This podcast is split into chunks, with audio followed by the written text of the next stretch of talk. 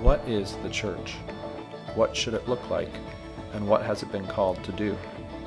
In this series on the foundation and future of Cornerstone, we answer these questions and seek to carve out a biblical path forward for being the church in South Hampton Roads. The following is a presentation of Cornerstone Bible Church in Virginia Beach. For more information on Cornerstone, as well as additional sermon downloads, please visit cbcvirginia.com.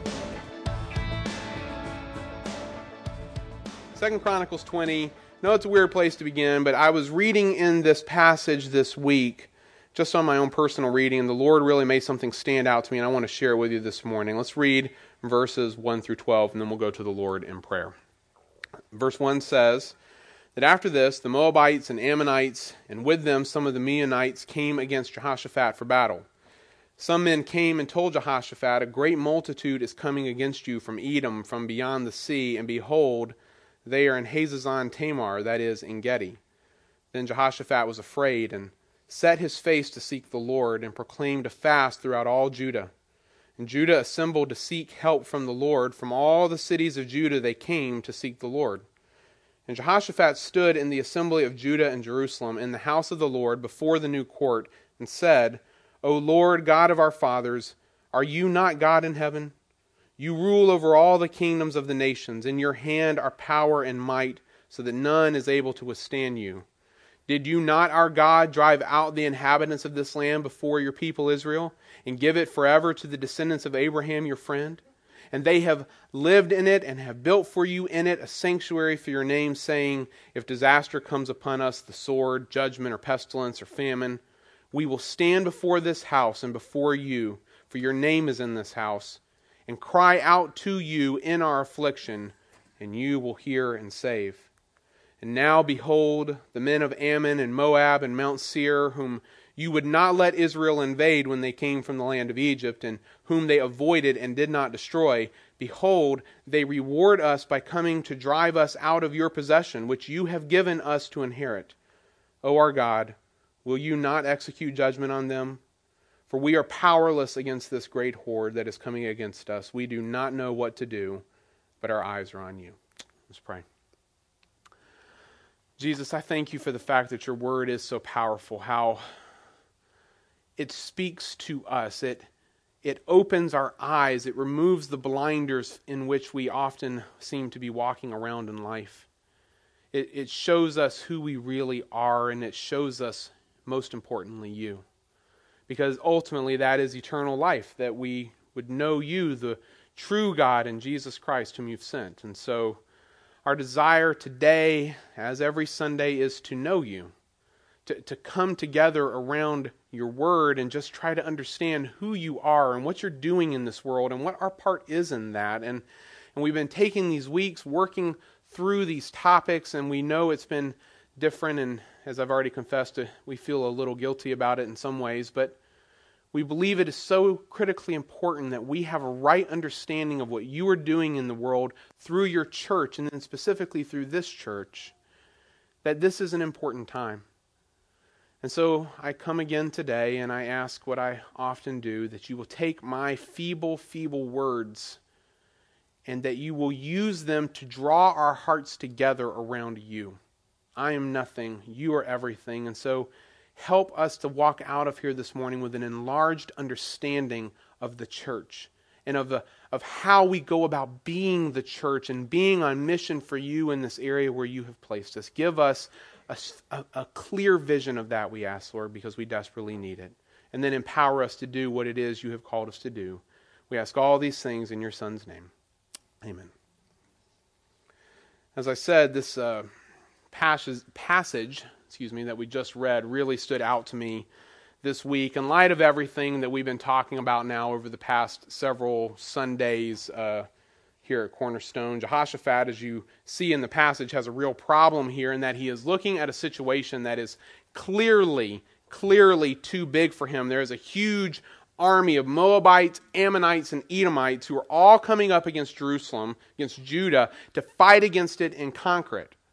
And we're not given a, a number of how many people are in this army. uh, anywhere in the text, but if you look down at verse 25, just very quickly, you will see that after God destroys this army for Judah, Judah doesn't fight. But after God destroys this army for Judah, it takes Judah, the people of Judah, not like one guy, not Judah, not Caleb and Carmen's kid, takes Judah, the people, hey, I got ahead. Judah, the people, three whole days just to collect the spoil from the dead soldiers. So whatever army, whatever size this is, it's it's big. It's really really big. And if we go back now to this portion uh, that we read here just a moment ago, when Jehoshaphat and his servants see this and hear about this huge army that's coming to them, they are afraid, and rightly so. They recognize right off the bat that this is something that is far too big for them, far too uh, too huge and outside of their realm to even begin to handle. And so they do the only thing that they can do, and that is seek the Lord. That's it. That's, that's the only option. And when the text says here in verse 3 that Jehoshaphat set his face, you see that, that phrase there? He set his face to seek the Lord. That's a, a way of saying that he made a, a decision. That he comes to a point where he, he just makes this decision I'm going to set my face. This is the path. It's the one we're going to follow. We're going to seek the Lord. And so he proclaims a fast throughout all Judah. And you see they all come together from all their cities to, to uh, seek the help of the Lord. And Jehoshaphat, as their leader, then stands before them, before the house of the Lord, and he begins to pray on their behalf. And I just want to point out three features of this prayer for you to think about by way of introduction this morning. First, notice the recognition of God's sovereignty in the affairs of men in the prayer. I mean, you see it in verse 6 You rule over all the kingdoms of the nations. Verse 7 Did you not, our God, drive out the inhabitants of this land before your people Israel? he's recognizing that God has a plan for this world and for his people, and that he is sovereign over that plan. You're, you're over every nation. There is no kingdom on this earth that you are not in control of. Everything that happens with, with us and around us is in your sovereign hands. So, since this world is his and God is sovereign in it, Jehoshaphat in his prayer just simply acknowledges that fact. Second, notice that they unashamedly ask God to intervene on their behalf. You see it in verse 11. Behold, they, these Moabites, Ammonites, and Edomites, they reward us by coming to drive us out of your possession, which you have given us to inherit. O our God, will you not execute judgment on them? They're, they're saying to him, God, since we are your people and since this is your plan, you gave this to us, will you not help us? They're not questioning him. I hope you understand. There's no sense in which you should read that in a negative light as if they're being faithless in that question. They're not. They're just simply coming and pleading, God, we need your help. We, we can't do this. We need, we need you to help us. And the reason they're doing that is because, third, notice that the magnitude of the situation has brought them to humility before the Lord. And this is really clear in verse 12. Here at the end of verse 12, he says, For we are powerless against this great horde that is coming against us. We do not know what to do, but our eyes are on you. And they look at this huge army that's, that's coming against them, and they look at themselves and they realize there's nothing. Nothing that they can do. It's not just simply that it's going to be really hard. I mean, that would be one thing if it was just really hard. God, we need your help to do this thing that's really hard. It's not what he says. We're powerless against this great horde. There is nothing we can do. In fact, it's even worse than that. It's not even that there's nothing that they can do, they don't even know what to do. it's not like they know what to do and they're just not doing it, or they think it's going to be hard and they need help to get it done. They don't, they don't have a clue. They have no idea what to do, and I love, love, love. This is what jumped out at me this week. Love the last sentence here in verse 12. We do not know what to do, but our eyes are on you. Uh, we don't have a motto at Cornerstone. This should probably be it, okay? It should definitely be my personal motto because I don't ever know what to do. Um, we, we should always see ourselves in such a light that we recognize in humility, genuine humility before God, that we don't know what we're doing. Don't know what I'm doing as a husband. I don't know what I'm doing as a father. I don't know what I'm doing as a man. I don't know what I'm doing as a pastor. I mean, like, you pick any realm of life, and I can say to you honestly, I don't know what to do, but my eyes should be on the Lord, seeking his help. We should be dependent on the Lord, needing the Lord, because what is in front of us in any realm of life we think about is far, far too big for us, too much for us. We need him. Well, those were very, very comforting words to me this week. They're, they're true words, even, I would say, if you think about the gospel and what, what the church is all about. What we are telling people is there's nothing they can do. There's nothing you can do. Your eyes have to be on the Lord. It's Jesus. Jesus does it or it's nothing. That, that is the message of the gospel in a, in a different way that God is sovereign in the affairs of men, that we can and should humbly and unashamedly seek Him and His help in all things salvation, life, ministry, it doesn't matter. Everything is dependent on God. And I think that those thoughts need to stay at the forefront of our thinking as we talk through this foundation and future of Cornerstone series. I hope that it has been in your heart and mind. Last week we began to talk about ministry strategy.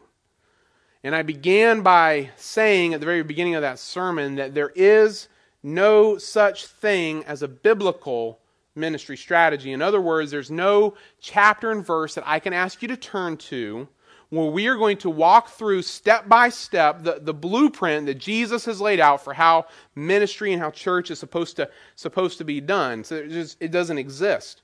And so when we talk about ministry strategies, we want to be very, very careful that we don't talk about these right, like this is the right ministry strategy. This is it. I'm going to I'm going to enlighten you all, okay, with the right the right one. That's not the right way to talk about it. Uh, what we see in the New Testament and what we see just around us is that as churches and individuals are being faithful to Christ and the Scriptures, there are multiple strategies and multiple ways that God can use all with His blessing because this is His. We, we can't do anything. Our eyes are on you. And as God uses those efforts of ours, well, that's, that brings Him glory. The church has been given a great deal of flexibility in how it carries out this mission that we have received from God in the time and place that we He has put us. And so, what I did last Sunday and what I'm going to do again today is not to give you what we think is the absolute right, only possible way that ministry can ever be done here at Cornerstone.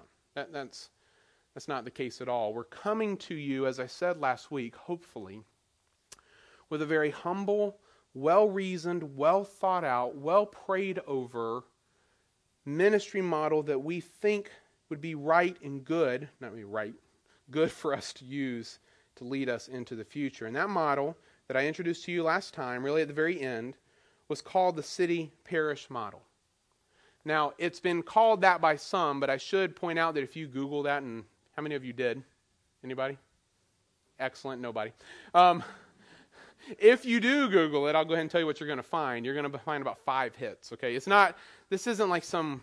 No one's writing books on this. There's not websites devoted to this thing. It's it's hardly really even a model. It's probably more just of an approach. Uh, something that a, a, way some churches have found very helpful to approach ministry. So call it whatever you want. I don't care. This is what I'm calling it. And as I explained to you last Sunday, it's not really a new model of ministry as compared to those other ones that we looked at last time. It's really just a variation or a, a, hybrid model between some of the better points of, of the other ones. At least that's what it's attempting to be.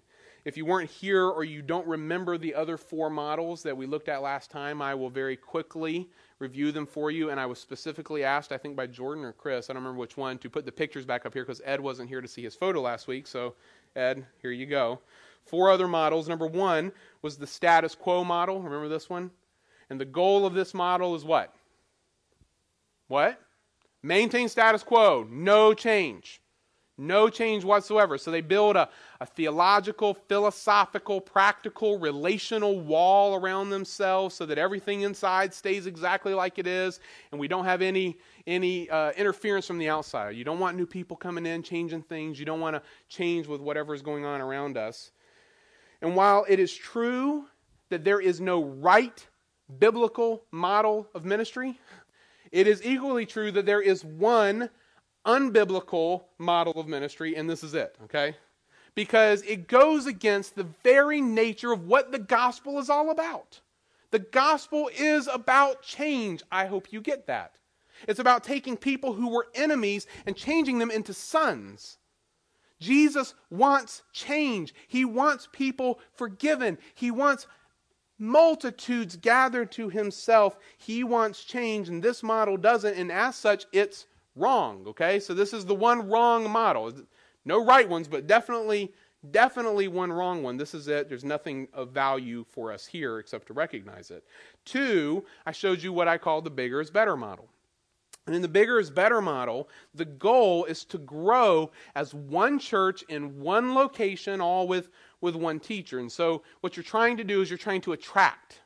You're trying to attract people from wherever they are, all around the area, to your, to your one spot because bigger is better. Bigger buildings, bigger attendances, bigger numbers, bigger whatever else, okay? And, and one of the key words there, a word that should have stood out to you, was the word attract. There are right ways to attract and there are wrong ways to attract, okay? Unfortunately, it seems to us many churches who pursue this model choose wrong ways to attract, and next thing you know, they're giving away, you know, iPods every Sunday to some lucky visitor. And, uh, you know, you, you make decisions about what you want to do and not do in ministry and why you want people to come to your, to your gathering or a Sunday service or not. We're just not a big fan of that, so take that or leave it. Three, here you go, Ed. Church planting model. See, I told you. I tried to describe it to him. That was Pastor Tim's, I believe, final service. Oh, I got lots of other pictures than that, but I like that one the best. I like that one the best.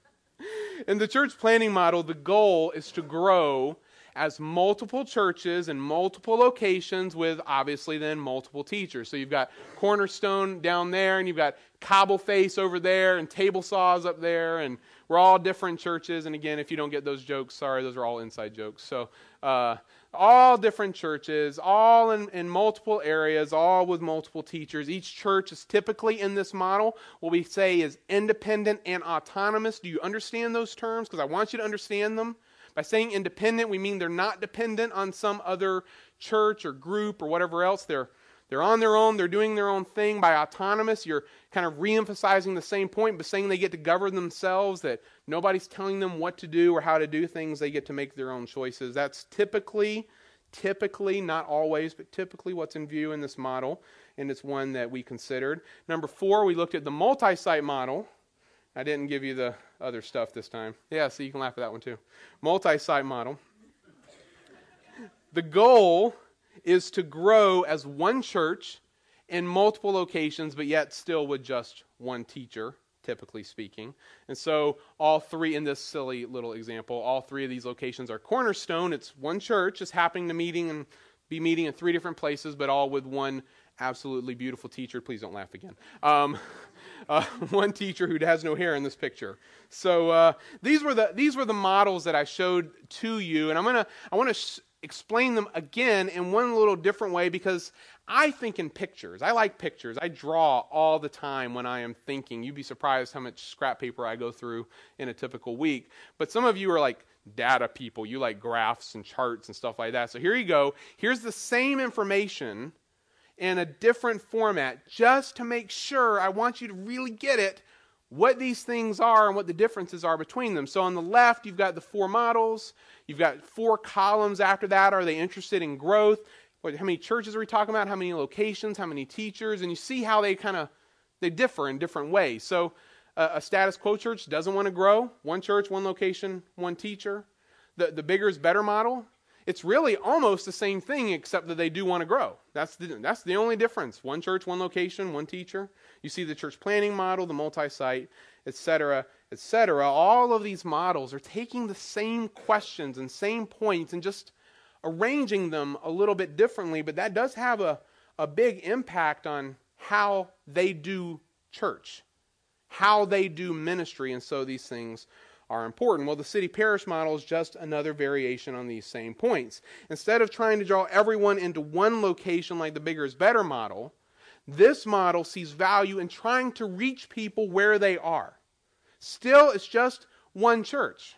They're not planting new churches this time. It's just one church that meets in multiple places on Sundays when they gather to worship.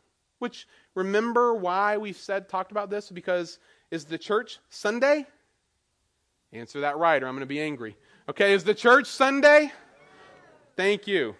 The church isn't Sunday. So they're, they're saying, well, it doesn't matter about the Sunday event, so we're going to gather in multiple places. So Cornerstone gathers here, and they gather there, and they gather there in this little example. Three locations, one church. But unlike the multi site model, it's not built around one man.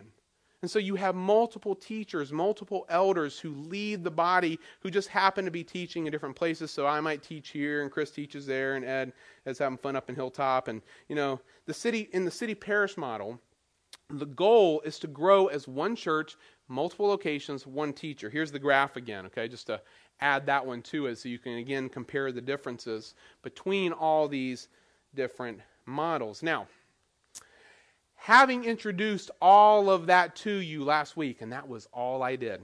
Longest sermon I ever preached, all introduction to a concept only. Having introduced all of that to you, we know that you have a lot of questions, okay? Some of them are very practical questions, very good ones at that. You know, what will this look like for, you know, children's ministries? How would that affect or change what we do there? Or, or where would we go first? We had that happen question come up a few times like, what are you guys thinking? Where do you want to where do you want to go for the first location or or you know, what would that mean for uh, or who would be the other main teachers? Who's going to be uh, up front? Whose faces are you going to be able to make fun of in the future? Those kinds of questions. Very practical, practical questions. And those are excellent questions many of which we have thought about and talked about ourselves, so you're thinking just like we are, which is probably scary. Others of them are very strategic, high level questions that you've been asking.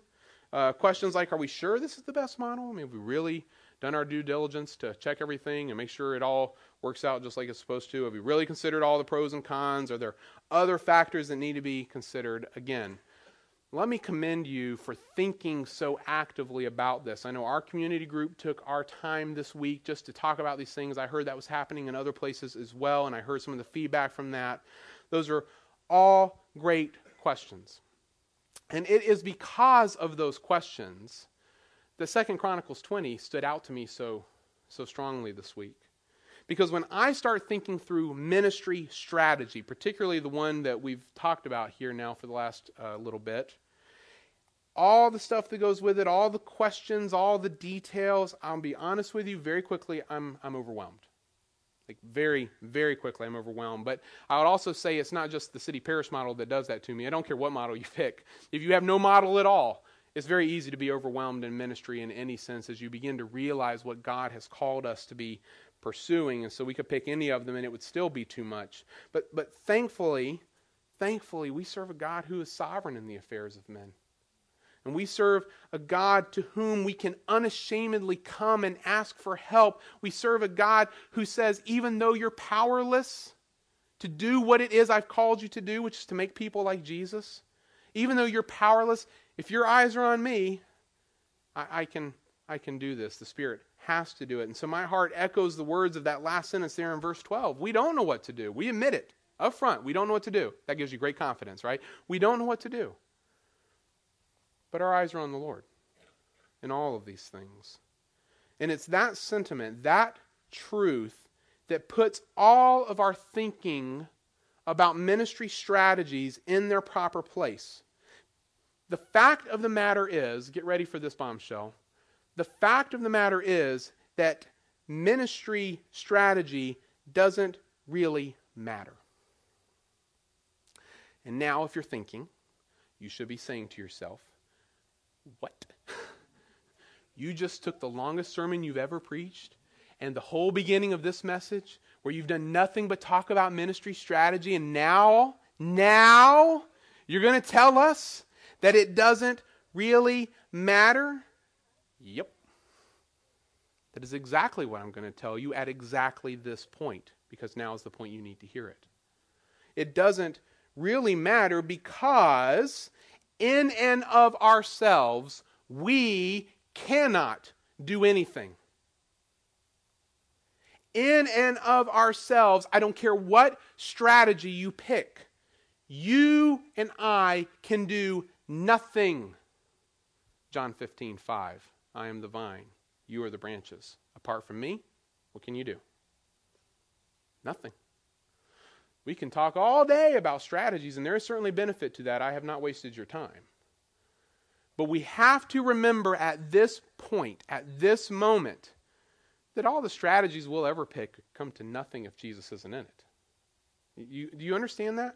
You, you have that, that truth emblazoned across your, your heart and mind and eyes that, the, that only the Spirit can, can make people like Jesus, whatever strategy you and I, foolish, weak, sinful people, choose? This is the Spirit's work. And so, what this teaches me is that when you get right down to it, that, that ministry strategies, in and of themselves, they don't really matter. And, and we need to understand them correctly if we're going to talk about them any further at all. You see, the strategies we choose don't matter in and of themselves, they don't accomplish anything. But the reason why they're important is because they reflect a deeper theological and philosophical understanding of what the church really is.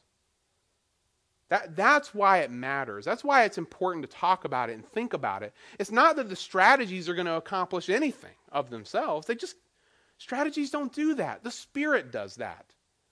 But what the strategies show, what they reflect, is a deeper theological and philosophical understanding of what the church really is. And this is very, very important for you to understand. This is why we had to lay such a strong foundation first. Because if we don't have a, a, strong foundation upon which we can build our strategy, then we will build that strategy on something far less valuable. And that was the concern. You know, maybe you'll base your decisions on ministry strategy, strategy just on personal preference. Well, I like this, or I don't like that. Or I wish we looked like this, or I wish we looked like that. These aren't necessarily wrong to, to feel or think, but they are certainly not good things to build a strategy on. I will tell you that because feelings change and desires change, and that's not a firm foundation. Nor can you simply build your decisions on ministry strategy around a purely logical exercise in pros and cons. Now, I think pros and cons are important to think about. It's good to critique things and think through them carefully. I hope you saw that last week. But in the end, if this ministry belongs to Jesus, it's not simply about our, our intelligence and our ability to make good choices based on a number of factors upon which we attach scores. Well, this one scored a 97, so we're going with the 97 because it's better than the 94. No, that, that's not a good, uh, good strategy to build it on either. Our strategies should be built on the foundation of our theology our strategies should be putting into practice, in a, in a very practical way, our understanding of what the church really is. That, that is a good reason to have a strategy. Not because we like it or because it meets certain criteria in our minds, but, but because it fleshes out what we already believe to be true about the church. And so, what I want to do for the rest of our time this morning, and I don't have any more slides, and if you want to know why, it's because all of this last part of this message is new since yesterday afternoon, okay? Nothing like a last second change. Um, I want to take the rest of our time this morning just to walk through this and process this with you so you can see that this model isn't merely a, um, an expression of, of, the four, of the four of us, the four elders, four pastors, of our desires nor is it simply a, a, a, an expression of our own uh, intelligence, because believe me, you would not want to see that. We want you to see that this strategy is really a natural outworking, natural outworking of the foundation that we have laid out for you in terms of our understanding of the church. Okay? Do you understand what we're doing? Okay, here we go. If you really believe what we've been talking about for the past six weeks, that the church is not a building, an event, or a tradition. If you really believe that the church is the people that God has redeemed through the blood of Jesus, that He now calls to work with all of the energy He gives them to proclaim Christ to everyone so that they can present everyone back to Him perfect in Christ Jesus, if you really believe that, then we think it will force you, drive you to see the church and understand the church in certain ways. And those ways will guide your strategy. I'm going to give you five things that should drive our thinking about strategy in relation to this understanding of the church if you really buy into our foundation. Here we go. Number one, if you really buy into it, it will force you to see the church as growing bottom up, not top down. It'll force you to see the church as growing bottom up, not top down. What does that mean? It means that Jesus redeems people, souls, not organizations. It means for us that we cannot impose a strategy on the Spirit's work. That all we can do is to be faithful to work with all of the energy that God gives us so that we can present people perfect to Christ. That, Lord willing, we can be faithful. But what we're suggesting to you is not some grand top down scheme or design that we're just trying to drop over all that we're doing here. It'll lead us to a certain end. No. You see, because of how we view the church as being a people redeemed by the blood of Jesus, we recognize up front that all any of us in this room can do is be faithful to that purpose. That's it. We can be faithful. We don't know what to do. Our eyes are on the Lord. That doesn't mean we can't plan, but it does mean that every single one of our plans are dependent on Him. Every single one of them. So, to make this practical for you, because you're probably going, I don't get it. Let me try to help. Make it practical for you. That means we haven't chosen like a second location already that we're already trying to target towards. That would be a very top down way. Like, we're going to come to this and here's the battle plan. Da, da, da. Now let's all go do the battle plan. No, no. We think the church grows bottom up, not, t- not top down. So we in faith believe that the Spirit is going to continue drawing people to Himself. And that as He does that, we're going to see areas, pockets, just naturally beginning to form where the Spirit is working, where the gospel is going forth. People are getting saved, believers are coming together, and we're all going to be sitting back watching this going, wow, there's like a hundred people over there. They should just meet together. It's not a, it's not a top down, like we're going there.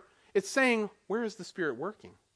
What's happening in and around us? How do we recognize this and go in line with what the Spirit is doing? We believe in faith, I, I say this with all my heart, that God makes those things clear and that the Spirit has to drive those things, not ours.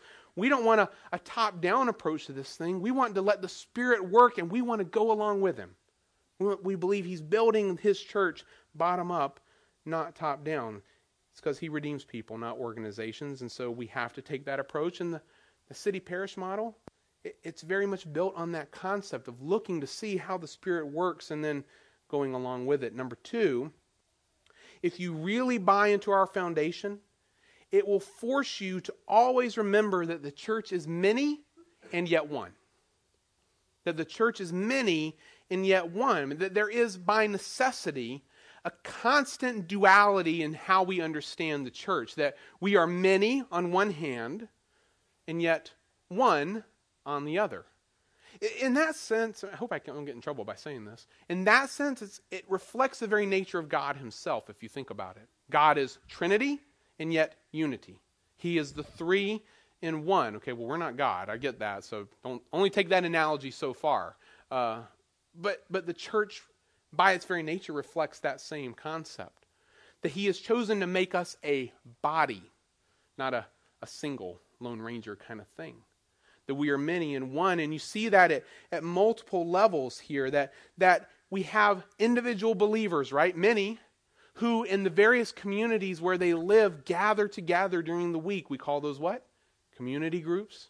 We call them community groups for a reason, is because they're there to reach their communities. So they gather together as one in those groups, and then on Sunday, guess what happens? all those groups gather together. So here you are now, all of you together, many and yet one, one church, one place on Sunday. It's just the nature of the church. Even now, even right now, there are many churches gathering all around this city, all around this country, all around this world who are together, one body in Christ. To, to only focus on, on the, the many part and, and ignore the oneness, you, you get a wrong view of the church to only focus on the oneness and, and ignore the manyness of the church. Again, you end up with a wrong view. You always have to keep these things in balance. There are certain things, and I think this is by God's design, there are certain things that we do that are certainly better together. Are they not? Softball would be really boring by yourself, okay? Golf tournaments, you could always win. It'd be wonderful. Okay, those are dumb examples. There's some things that are better together. There are other things that are better on the smaller scale. This is not accidental, and so whatever strategy we choose needs to, to, to do something with that. And we think the city parish model does that it's an attempt to do both as best we can, the emphasizing of the togetherness and the, the recognizing the effectiveness of the smaller settings as well. Number three, if you really buy into our foundation, it will force you to see the church as being led by multiple men who are supposed to point others to Christ, not replace him. It's supposed to be led by multiple men who are supposed to point others to Christ, not replace him. And we really haven't talked much about leadership so far in the series to date. I just haven't opened that, uh, that discussion with us yet. Not for any particular reason, it just didn't come up, but it's coming up now. We can't think about any of these things apart from understanding leadership. We believe that for the safety of the church and for the sanity of the people who are entrusted with its care, okay, both ways there, that God has chosen to work through multiple men in leading the church. Okay, we already function like that. This is this is absolutely nothing new to us. We had an elder meeting yesterday and it was beautiful. We were in the building here and we're sitting over there and the four of us are, are praying together, talking together. No one's dominating the discussion or taking all the points, and it's all together as one, multiple men leading the church. Four weak, sinful, foolish men that are trying their best as God enables them to do what God has for us to do. The leadership of the church has been entrusted to multiple men who are supposed to lead, teach, and equip people to become more like Jesus, not to replace him. And see, that's one of the biggest concerns in many of those other models is we feel there's a real sense in which somebody seems to be replacing Christ at some point in there. It's all about us. It's all about me. No, no. By having multiple men lead, we show in a very practical way, a very natural way, that the church isn't about any one guy, one person. It's only about one man, and that's the God man, Jesus. Number four, if you really buy into our foundation, it will force you to see the church as being a collection of ministers, not members. And this is important. You see, because the church is the people, right? The, people down here. That means our purpose that we've shown you is not organizational, it's not top down, it's, it's individual, it's bottom up. I hope you have gotten the, the idea along the way that the purpose there in Colossians 1 28 29, that's Paul's. It's, it's an individual's purpose. It's your purpose. It's my purpose. We are all individually told to work with all of the energy that God gives us to proclaim Christ to everyone so that we can present everyone to Him perfect in Jesus. The reason it is our goal together is because it is our goal separately. Does that make sense? We, we think about it bottom up. So, as a follower of Jesus, your life purpose is to be a minister, not just a member. Your life purpose is to be a missionary wherever it is that God has placed you. You have a responsibility. In 2 Corinthians 5, Paul says that you and I are ambassadors for Jesus. That we have been entrusted with the ministry of reconciliation, that God is in this world reconciling people to himself through Jesus. We're ministers together. And so the church, then, as a collection of ministers entrusted with the ministry of the gospel, needs to begin seeing itself as missionaries spread out in every community we find ourselves in. Whatever context you live, work, go to school, anything in, you're a missionary. You are responsible to be proclaiming Jesus with all the energy that God gives you so you can see those people be made perfect in Him. If we're doing that faithfully, then guess what? That city parish model, it just happens. That's what we think, what we've seen in others. That as, as people are, are coming to Christ and they're learning about what it means to be a follower of Jesus, that, that it starts to spread all over. Here's a group, here's a group, here's a group. Believers are growing here, unbelievers are getting saved there. How do we process that? What do we do with it? We recognize that this isn't something you just, you don't like, we're not going to start a program and everybody sign up and we'll give you a little name tag and you're going to go do something. That's not how it works. This is what we're supposed to be doing naturally anyway as followers of Jesus, as his ministers. And if we're doing it, then we're confident this kind of thing will just happen. Number five, if you really buy into our foundation, then it will force you to recognize that the church grows uniquely in each time and place as the Spirit directs, not uniformly. And you say, what? Okay, well, these people that Jesus that he's redeeming to himself, these churches that he's gathering together to himself, they're all unique.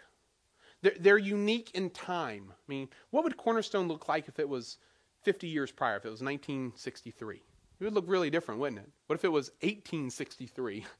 Cornerstone would look very different. They're unique in time. Each time, each era that God uh, operates in has unique features to it. They're unique in place.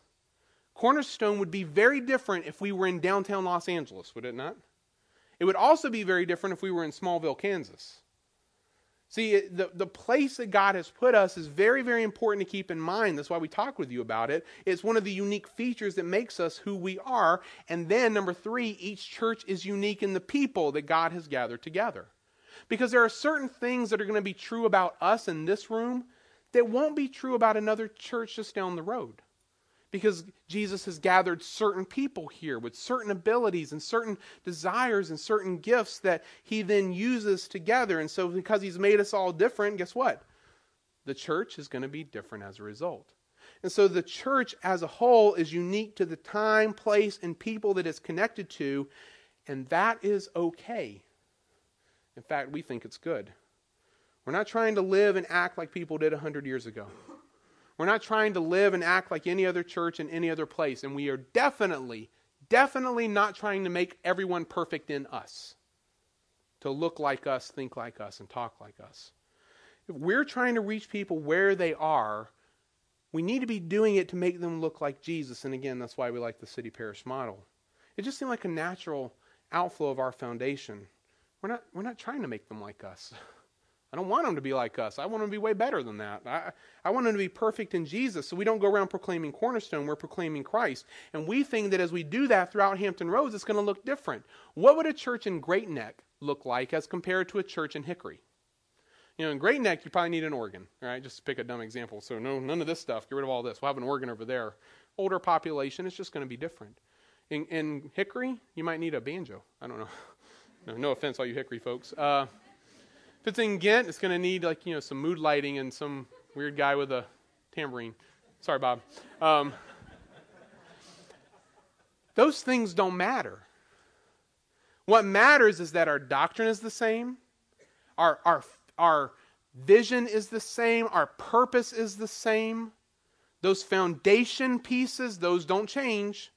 I don't care what setting you're in and who you're ministering to, but everything else, who cares? That Jesus builds his church in ways that are unique to the times and places that he, he operates in. It's not all uniform, and we shouldn't seek that either. We just need to recognize how the Lord is working. It's like Paul said in 1 Corinthians 9 we want to be all things to all people so that by all means we might be used to save some. We think the city parish model works with that. And so as we think about and talk about the future and about all these ministry models and all this stuff, we don't want to be self focused, nor do we want to just be simply pragmatic in our thinking. In fact, we don't, we don't want to talk about strategy from those perspective of, of personal emotions or exercises in logic. We want our strategy to be as focused on Jesus as is everything else in our foundation. The foundation must dictate the strategy, otherwise, the strategy will change the foundation. That is a very important thing for us to understand at this moment. And so when I say to you that we have chosen the city parish model, and that's why we're presenting it to you, I, I think we may, I may, I won't blame the guys, I, I have probably communicated something to you that I don't really mean. We, we never, ever, ever set out to research ministry models so that we could pick one. Ever. You will not find a single email in my inbox where we were talking about the need to pick a strategy. You will not find a single meeting minute where it ever came up as something that we should probably work on someday and where we should like you know present some papers to one another about all the different options and list out all the pros and cons and all that stuff none of it ever existed I don't think we actually ever set out really to start a strategy conversation at all. It just kind of happened. Just as we were starting to understand our purpose, which we did set out to understand, as we were trying to understand our purpose, what does that mean? And then Colossians 1 28 and 29 came on the scene, and we're like, yes, yes, that's it. We proclaim Jesus, working with all the energy, so we want to present people perfect in Christ. Yes. How?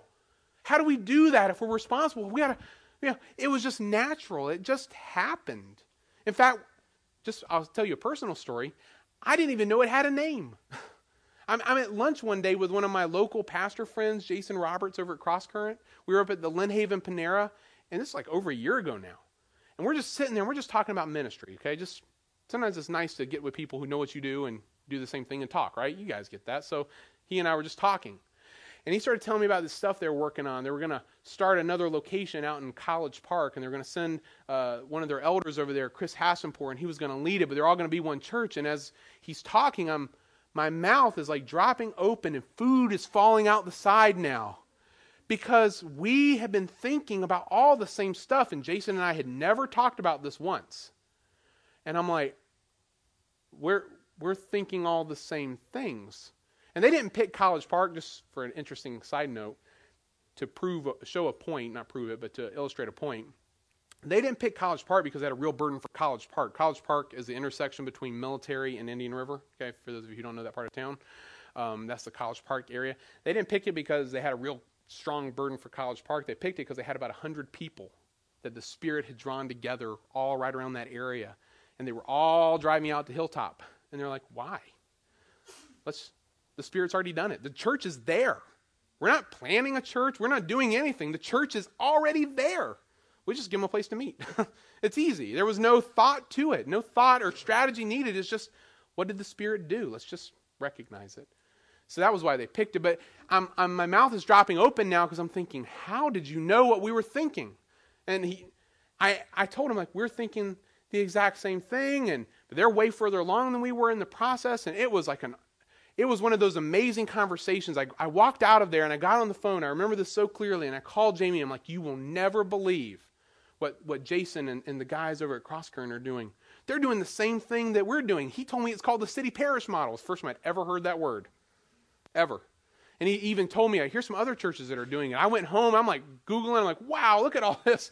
I was I was blown away that it had a name they had the same things happening there that we had here. That just naturally, as, as we were understanding what it means to be the church, certain realities just they just seem to make sense. Certain ways of doing things just seem to pop out to them and to us. And so it was comforting to me because one, if if we're stupid, at least we're not stupid alone, okay? Because that always makes you feel better in life. But on another sense, it was comforting that another church with a very similar understanding of what the church is, is what the church is had looked at this area and all the things we've talked about and came to the same conclusions. It was just natural for them as well. Now, how do we do this? Or wh- why did I, I want to share this with you? I wanted to share this with you because I am first and foremost concerned about our hearts. I don't care about strategies. I care about our hearts. The Ed and Chris and Jordan and I, we're going to give an account for your souls, not our, not our strategies. Okay? You got that? We're, we're concerned about your hearts, our hearts as well. And if at any point in this conversation we begin to take our eyes off of the purpose and to begin to put it on strategies and practical things, which are all good and have their place, we have lost our way already. I don't think that's happened, but I'm I, we were concerned about it. I was concerned about it and wanted to address it with you.